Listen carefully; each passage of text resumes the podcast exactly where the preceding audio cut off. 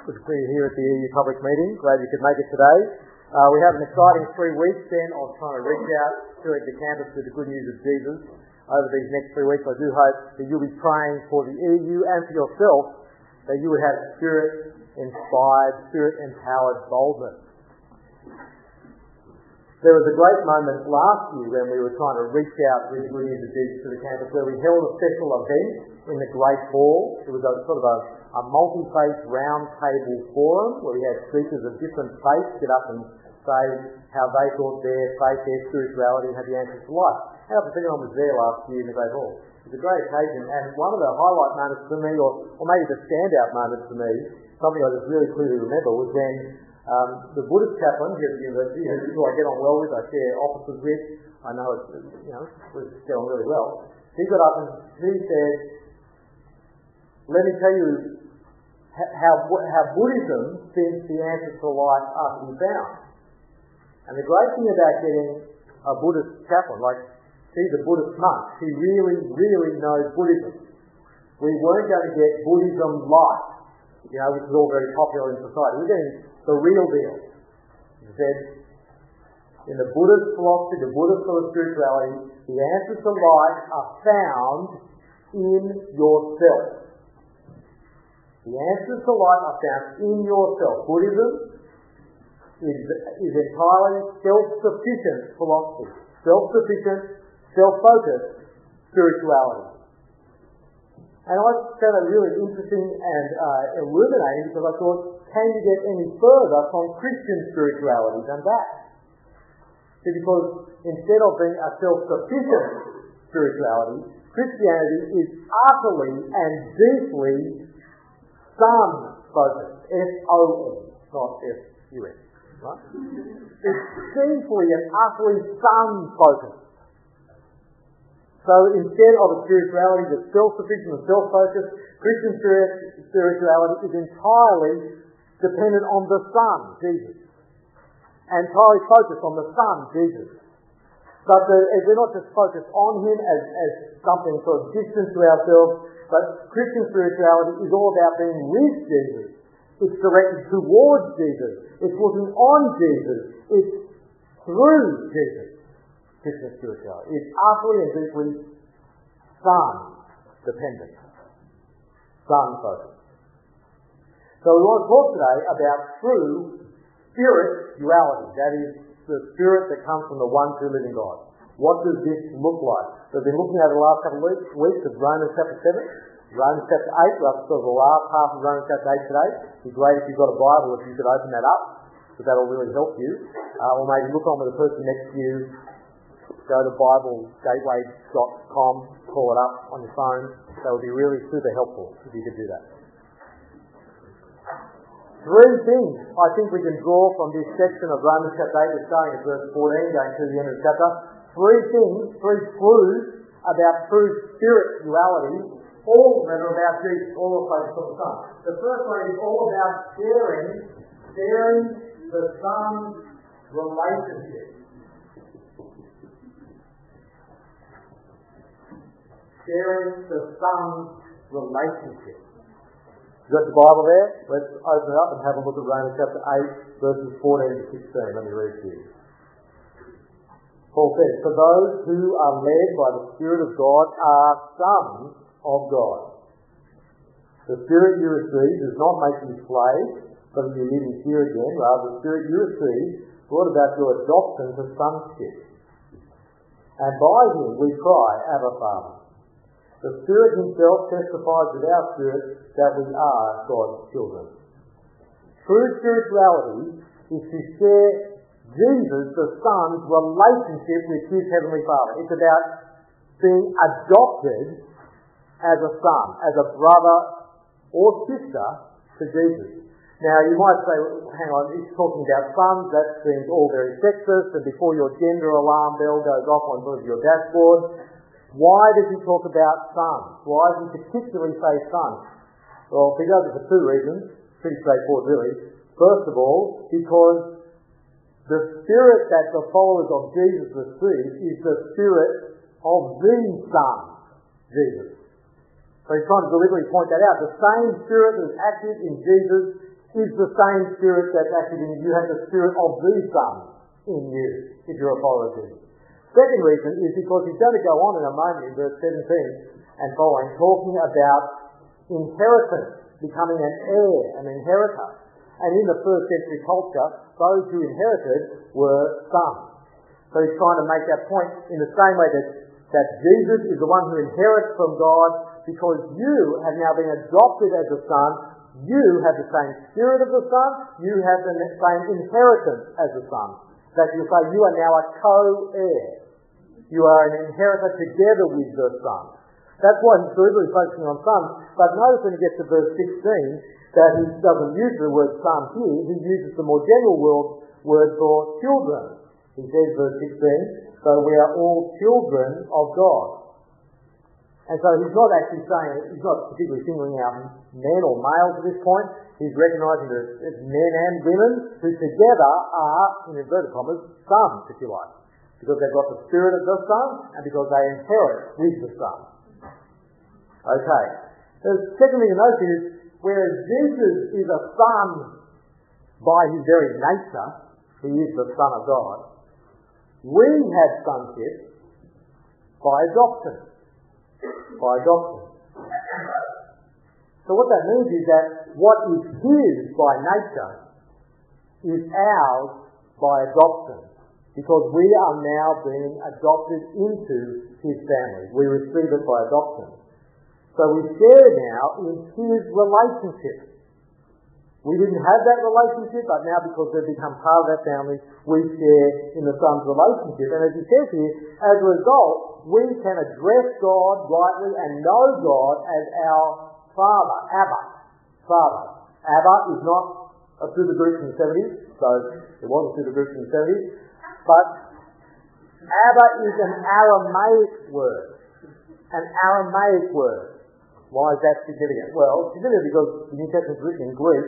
It's a bit weird if you're reading a, you know, you're reading a text in English and suddenly say there was an Inuit word in your text. You go, that's a bit odd. Why is there an Inuit word in my English text? You're reading a Greek New Testament and come across an Aramaic word. Why is there an Aramaic word, Abba, that then is followed directly by the translation of it, the Greek translation, Father. just means Father, but in Aramaic. How come? Very odd thing. It's because Aramaic was the language that Jesus spoke as a child. It was his sort of native tongue. And we know from the Gospel that the way that Jesus addressed God in prayer was with his Aramaic word, Abba. You can see in Mark chapter 14, Jesus is there in the Garden of Gethsemane, just before he's arrested, just before he's about to be about to die. He knows he's about to die for the sins, bearing the sins of the whole world. And he says, Abba, Father, all things are possible for you. Take this cup from me, but not what you will, what I will. Not what I will, but what you will. Right? It's, a, it's, it's this very distinctive way that Jesus addressed his Heavenly Father. And what Paul's saying here is, you've been adopted into the family such that now you can address God with that same distinctive, intimate word. You have the same relationship that Jesus had. That Jesus had with the one true living God. He is your heavenly Abba, your heavenly Father. And what Paul says here is when we cry out as Christians, as followers of Jesus, that's who you are, when we cry out, Abba Father in prayer, he says, at that very moment, you know what's going on? He says, he says that it is his spirit bearing witness together with our spirit that we are indeed children of God. Let me go through that again. He's saying, when you in prayer cry out, Abba Father. Not just not because of their magic words, but when you, because you know that God is your Father, so you address him as Father, because at that very moment it's actually the Spirit of the Son working in you and testifying together with your spirit that you indeed are a child of God. You do it because you have the Spirit of the Son in you. That's how come you know that God is your Father. Uh, some friends of mine recently adopted a child. This year, they adopted a child, from a Southeast Asian country, a six-year-old boy. Um, they had three children of their own, but they were just aware that there are who knows how many, a huge number of children in the world without families, who don't have a family or their family is completely unable to care for them.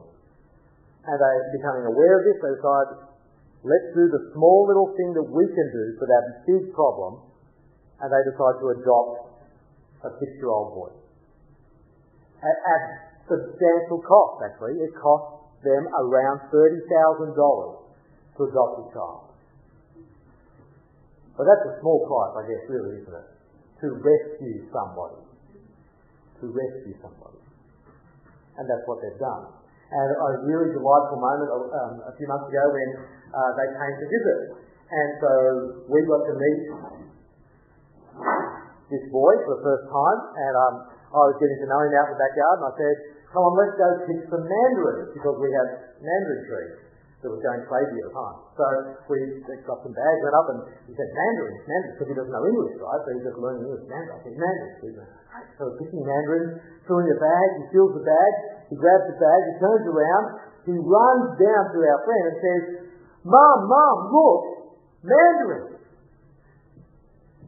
And I must admit, I did a bit of a double take because I thought, Mom, what are you talking Mom? No. Mom. Mom, that, that is his mom. Mom, Dad, he's adopted. He's not a second-rate member of the family. He is a son in that family. A full son. An inheritor with the others. That is the wonder of adoption. And you know what? You're him.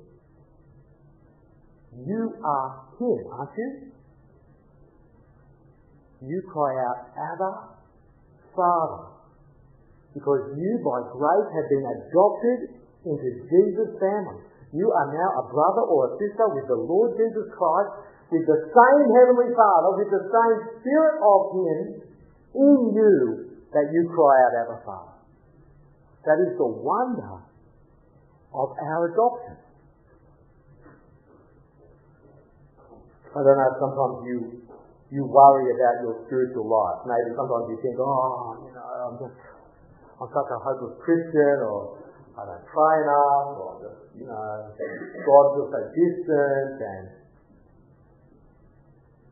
do your feelings affect in any way your status as adopted? No. Know this.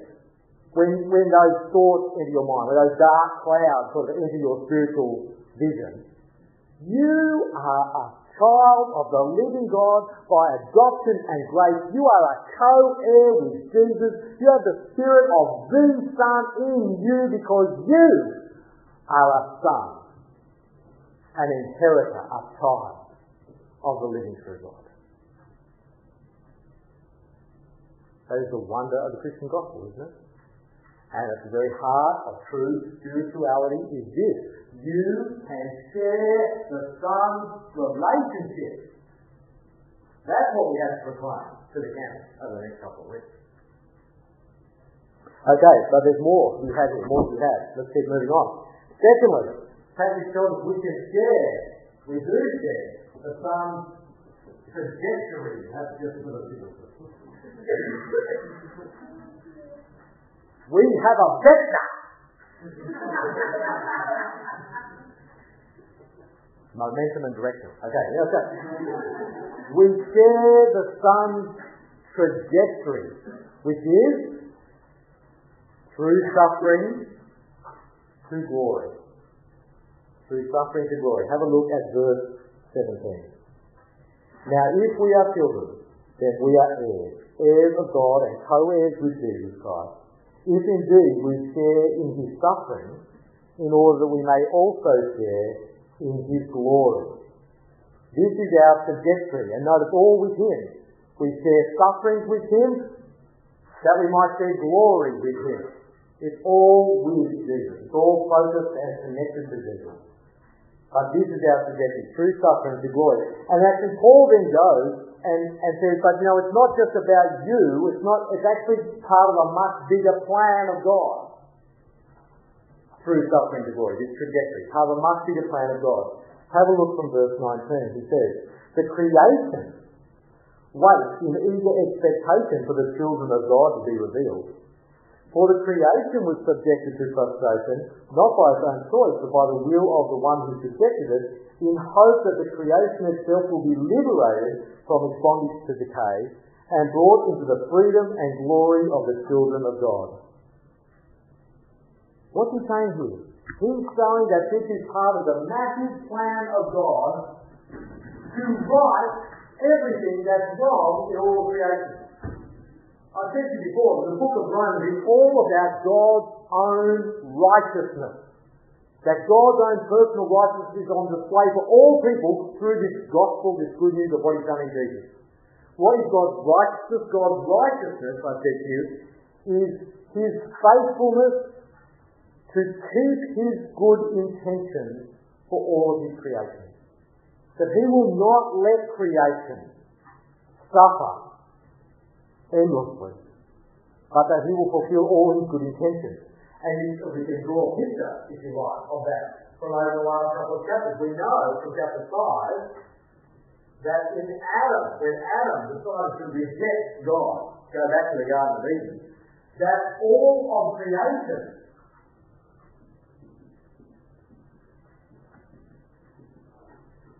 was condemned at that point because of Adam's sin. Do you remember the story from Genesis, when Adam sinned, the ground is cursed, is part of it, part of the curse. All of creation, Paul says here, is in a bondage to decay as a result of human sin. What is God going to do about this? Is it God's good intention for his creation? No.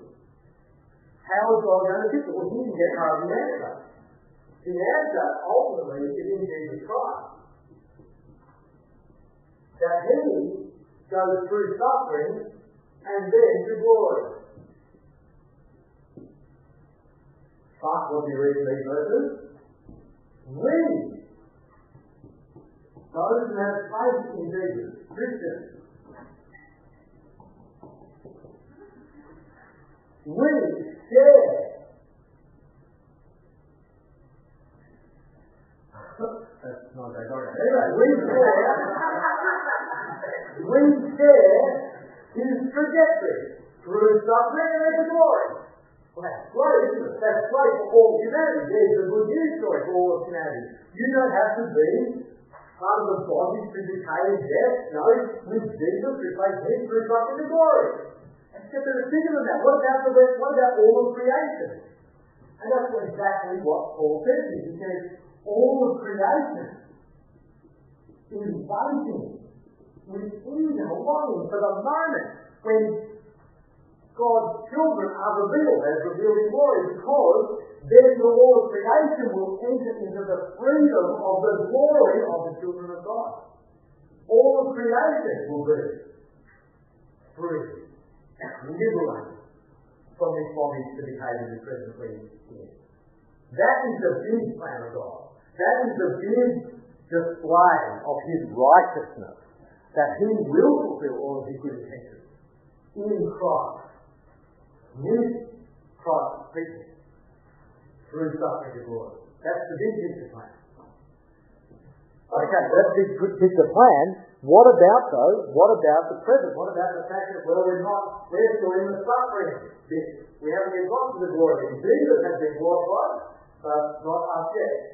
So, what does he say about that? Well, he has something to say about that. Verses 22 to 23. Have a look there. He says, We know that the whole creation has been groaning as in the pains of childbirth right up to the present time. Not only so, but we ourselves, who have the first fruits of the Spirit, groan inwardly as we wait eagerly for our adoption, the redemption of our bodies. For in this hope we were saved. How does he describe life in the present, life in the suffering zone? Groaning as in childbirth. The whole creation groaning as in childbirth. Now you know what that's like. Because you were there. You were there, weren't you? To a childbirth? Yes. Praise God you don't remember it. Yes?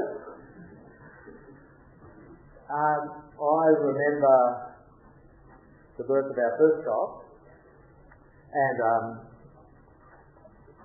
my wife was in labour, and I had her comfortably ensconced in the labour ward, which is a terrible oxymoron, comfortable in the labour ward. Anyway, comfortable in the labour ward um, while waiting for the birth of our first child. And, um, you know, she was having contractions and all that sort of stuff. She said, oh, can you get me another uh, cup full of ice chips? Because they sometimes give you ice chips to suck on and chew on and stuff. And she'd run out. And I said, no what?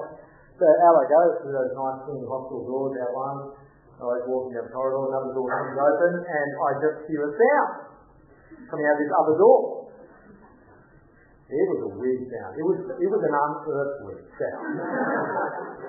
it was like, oh, like it it was, it was very strange sound. And I distinctly remember my thoughts at the time. I distinctly remember that. I remember walking past, door down, going, I don't know what's wrong with you, but my wife ain't doing that. No, get the picture. Let me say to you, five, six hours later, I was hearing that sound a lot. a lot. Child, the pain of childbirth, it is full on. Full on. But you know what? As a result, new life. New life through that pain of childbirth. And what Paul says here is, the whole present created order is in the pains of childbirth, longing for the moment when it might be free from this bondage to decay. And says, and we ourselves, who even have the first fruits of the Spirit, first fruits being the first of the cream of the crop, the, the first harvest is a much greater fullness to come in. Says, we groan in while we wait for our redemption, the redemption of our bodies, while we wait for our, the fullness of our adoption. Now I just want to say to you, is that the way you see life? Are you just groaning in looking forward to the future? The greater promises of God to come. See, I suspect that as very, very comfortable uh, followers of Jesus, as many of us are, in a comfortable Western country, 21st century, we just don't actually look or long forward to, to very much at all. Because we've got so good now. The terrible irony of that, of course, is all the good things we currently have all come from the living God. He's graciously given us all these present material blessings such that we of get satiated. We're, we're satisfied. We long for nothing because our desires are too weak. We sit there with our, you know, double shot latte, skim milk, please. Play on my iPad phone pod thing. and, and life's good, right? Life's good. But then every now and then, reality breaks into our little bubble. Person in my sort of network who has had their life devastated for 20 years from mental illness. And I mean their life is a complete devastation because of mental illness.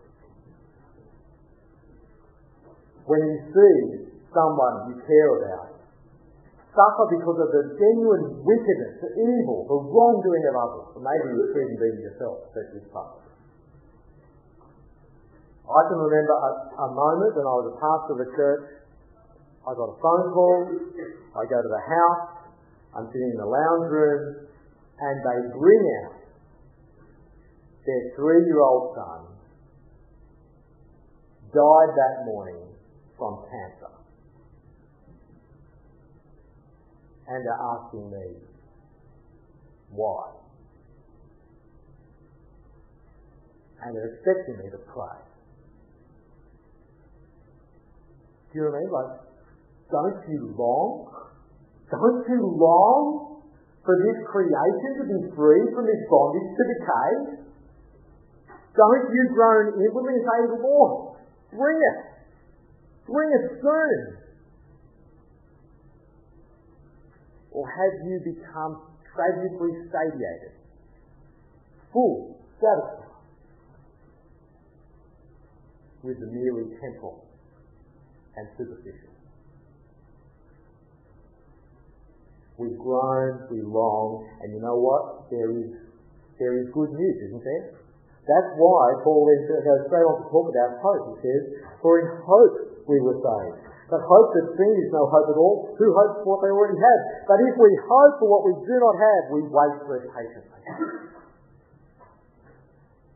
Become people of spirit empowered hope longing and living for the future reality that God has promised, that God will bring it in. Because we have good news. That's hope is. It's not people thinking. It's the certainty that there is good news in the midst of suffering that glory is coming. And that's not just hope of Jesus. That's not just hope of us. That's the hope of the whole created order. And that is true spirituality. Sharing the Son's trajectory.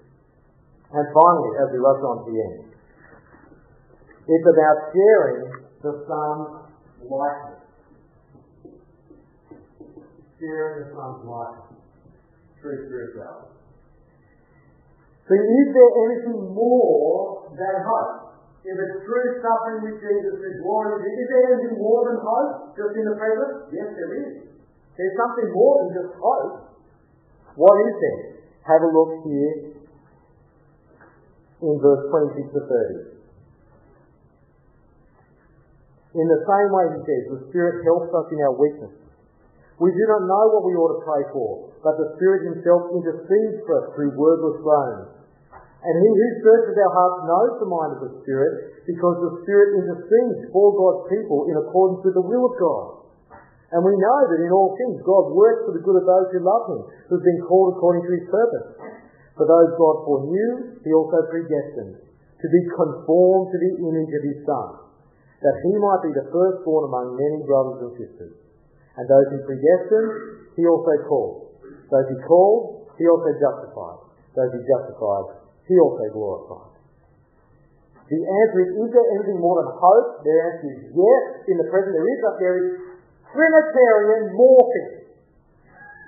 There is Trinitarian morphing in the present. That's what those that's what those verses say. Not quite like that, but that's what they say. Because what's going on in these verses? He says, note here, he says, in the same way the Spirit helps us in our weakness. Fascinating word he uses there. Literally the word for help is to lay hold of something together with someone. They're bringing it help. Which is okay, but it's actually to lay hold of something with someone. The other, the only other place it's used in the whole New Testament is when Jesus was talking with Martha and Mary. You know that story? Where, you know, Mary, two sisters, Mary sitting there Jesus' feet, listening to what Jesus had to say. Martha, busy, got a very important guest here in the house, running around, doing all stuff, going crazy. And then she just burst out and said, Jesus, tell my sister to get off her behind and help and help me. Literally, to lay hold of this task with me. So what Paul's saying here is saying, in our weakness, the Spirit lays hold of our weakness together with us and helps us in our moment of weakness. And what does the Spirit do when we're in the suffering? The Spirit prays for us. The Spirit gets intercedes with the Father, with God, with wordless groans, wordless sighs. The Spirit prays for you. Wow, I wonder what the Spirit prays for you. He's not using words, but what's he praying? That'd be good to know, wouldn't it?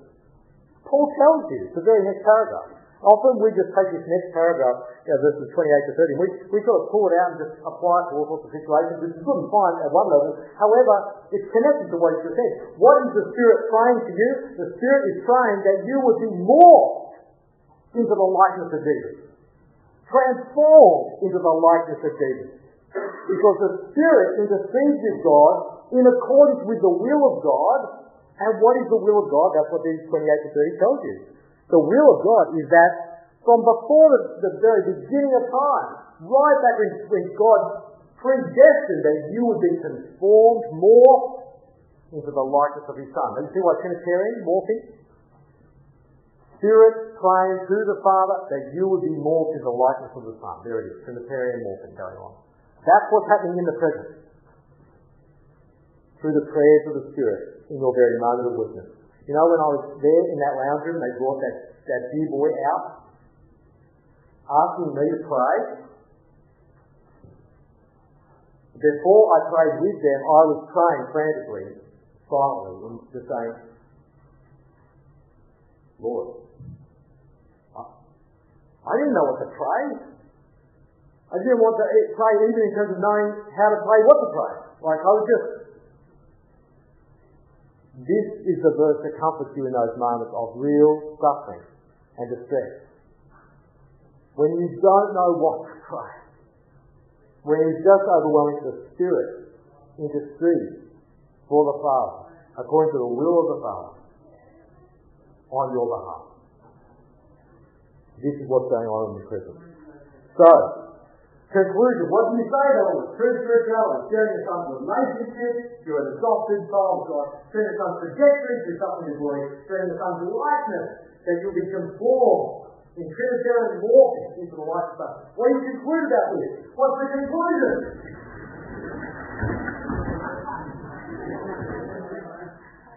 This is the conclusion. This is Paul's conclusion. In the final verse, 31 to 39. He asked four questions. What can we say about this? He says four questions. He says, who's going to be against us? If all this is true, who's going to be against us? The answer is pretty much everybody. You're for Jesus, the whole world is against you, really.